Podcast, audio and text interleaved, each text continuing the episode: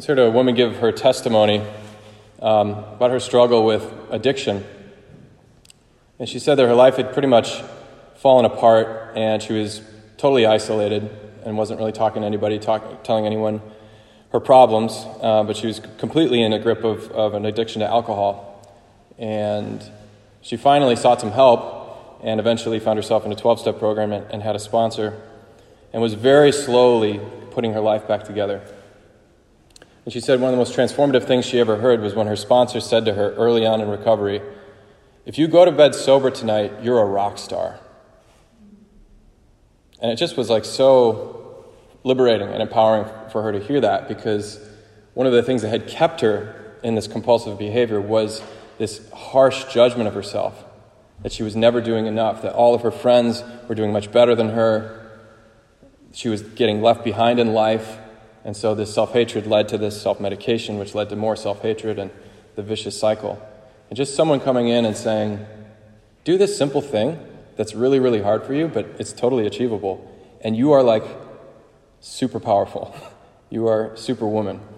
And that type of encouragement set her free to not try to do everything, but to do what she could do.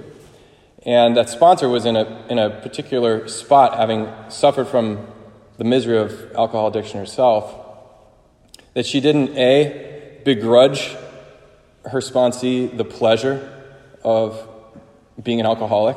Like, oh, you're so lucky you get to just drink all day and never do anything and uh, feel sorry for yourself.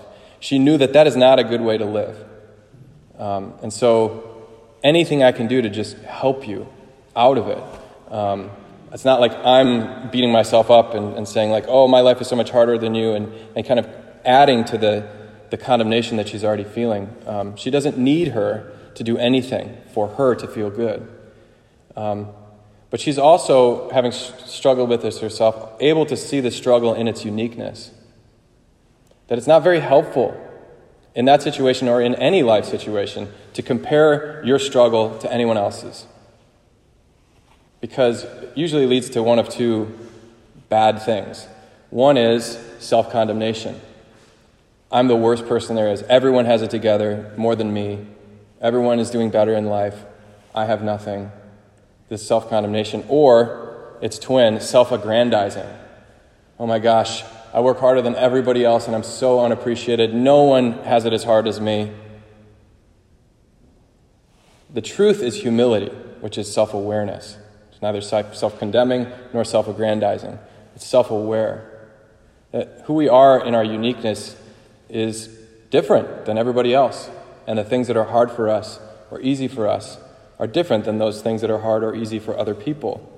And so we're able to not have our life be this test of whether or not we're better than other people or worse than other people. It's simply living our life in communion with others and with God, um, but not trying to get somewhere, but expressing who we are.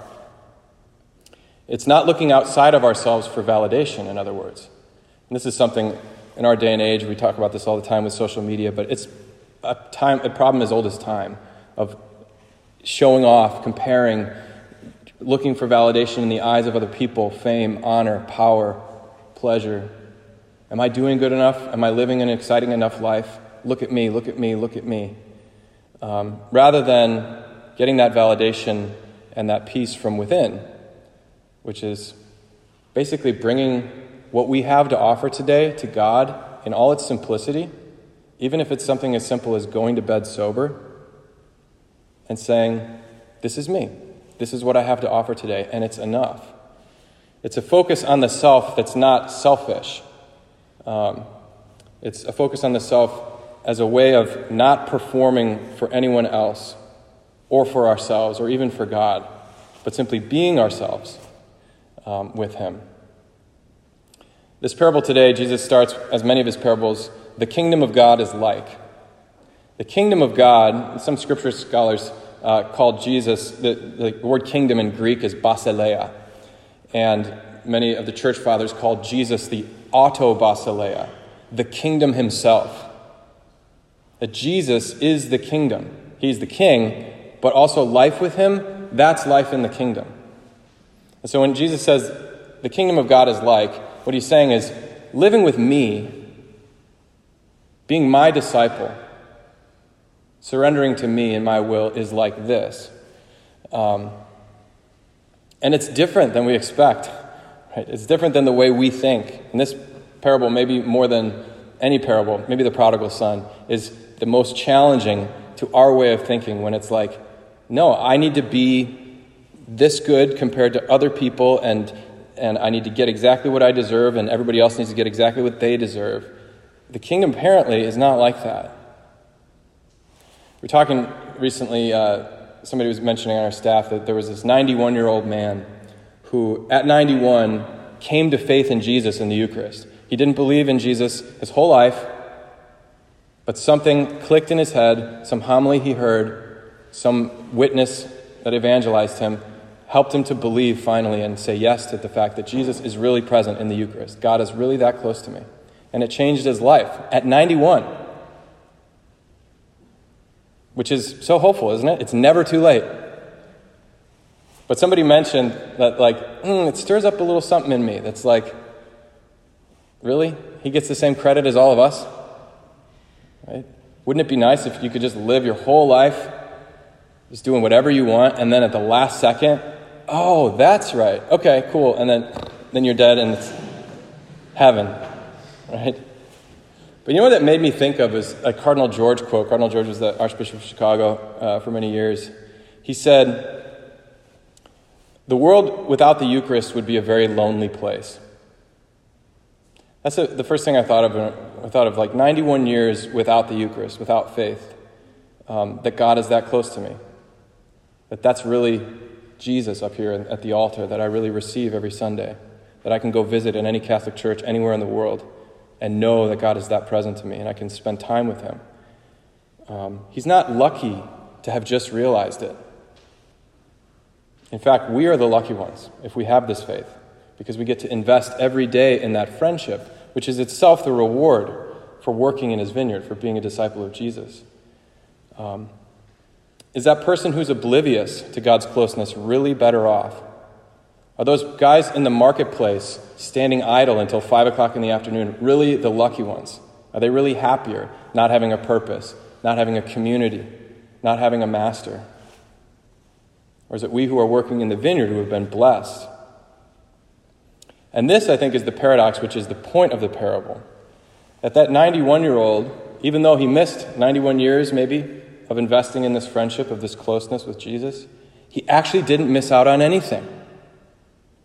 He gets paid the same exact amount as all of us.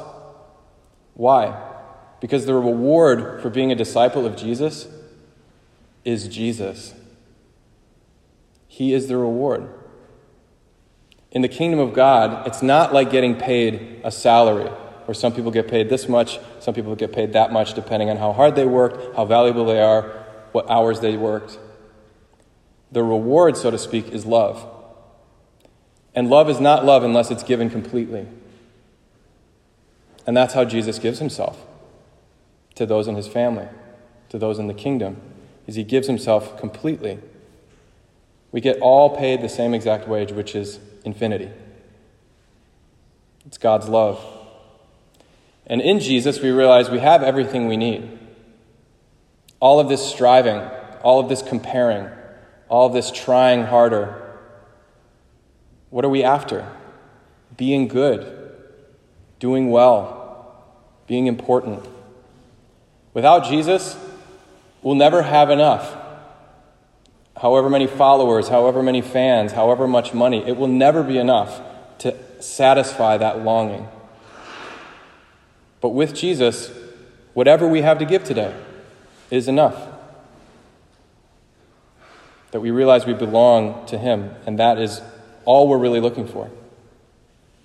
And so we have this gift today, the Eucharist, as we do every Sunday or every day if we, if we take advantage of it, to, to receive our wage for belonging in the kingdom, which is God Himself, His own life.